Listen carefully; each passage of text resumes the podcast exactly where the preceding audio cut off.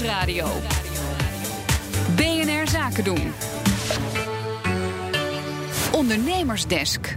Kansen zien en risico's eh, aangaan. Dat hoort bij ondernemerschap. En daarom elke donderdag de Ondernemersdesk Kansen en Risico met tips en advies over het herkennen van gouden kansen, maar ook wanneer een kans te mooi is om waar te zijn. Vandaag doen we zaken in China.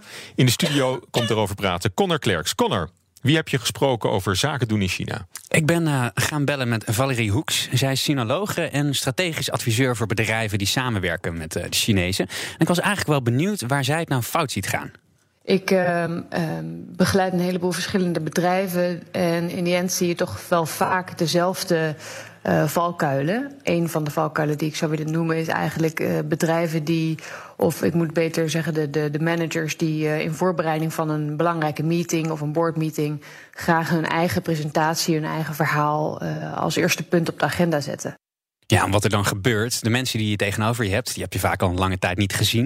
En als je dan je eigen punt bovenaan de agenda hebt staan, ja, dan verschiet je eigenlijk meteen al je kruid. En je hebt geen idee wat er aan de overkant van de tafel speelt. Dus Valerie Hoeks adviseert ook: bereid eerst een aantal goede vragen voor, zodat je een goed beeld krijgt van de situatie aan de Chinese zijde.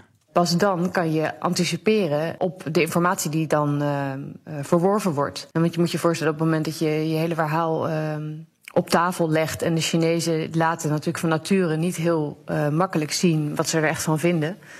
Ja, dan uh, heb je vaak een mismatch. En dat uh, resulteert dan in het bekende. ja, de lange stiltes die, die men ervaart nadat je terugkomt in Nederland. ondanks het gevoel van een goede meeting.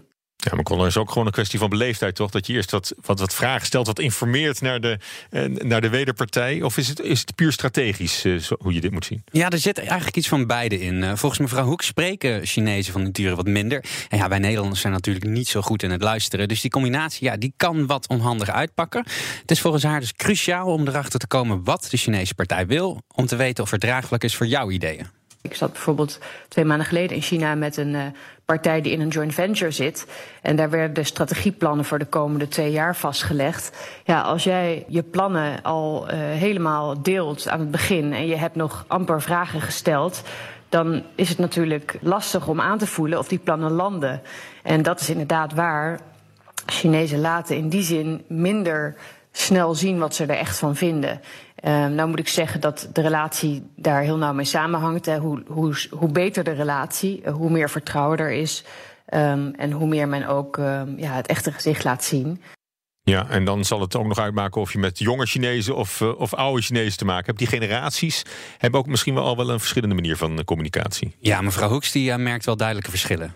Ik zie vooral in jongere organisaties die iets platter van structuur zijn, waar veel jonge mensen werken die ook internationaal zaken uh, ervaring hebben, die zullen wel degelijk hun mening geven. Maar we zitten ook heel veel in van die traditionele Chinese settings. Ja, en daar wordt vriendelijk geglimlacht. en vervolgens blijft het dus stil na terugkomst in Nederland. En dan zie ik altijd de verbaasde blik van, uh, van klanten van ja jongens, we hadden een fantastische meeting, maar waarom wordt er nou geen opvolging aangegeven? En dat is gewoon een teken aan de wand dat er eigenlijk geen draagvlak was voor de plannen. Ja, dus uh, je eigen agenda niet uh, voorop stellen. wat is wel verstandig?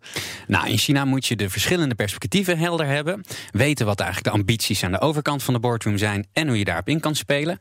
Het moet gewoon een win-win zijn onderaan de streep. En volgens Valerie Hoeks pak je dat zo aan wat ik dus altijd zeg van jongens, hou je eigen, uh, je eigen verhaal naar achteren.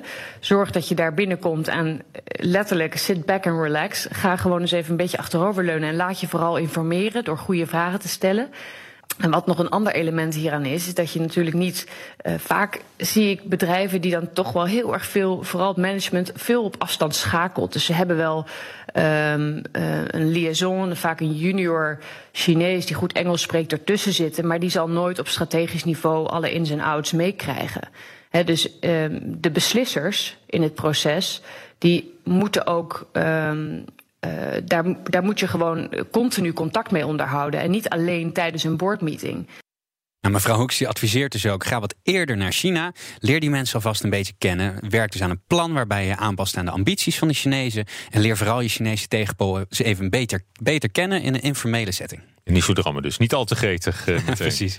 Dankjewel. Connor Klerks. Ondernemersdesk Kansen en Risico wordt mede mogelijk gemaakt door Atradius. Verzekerd van betaling.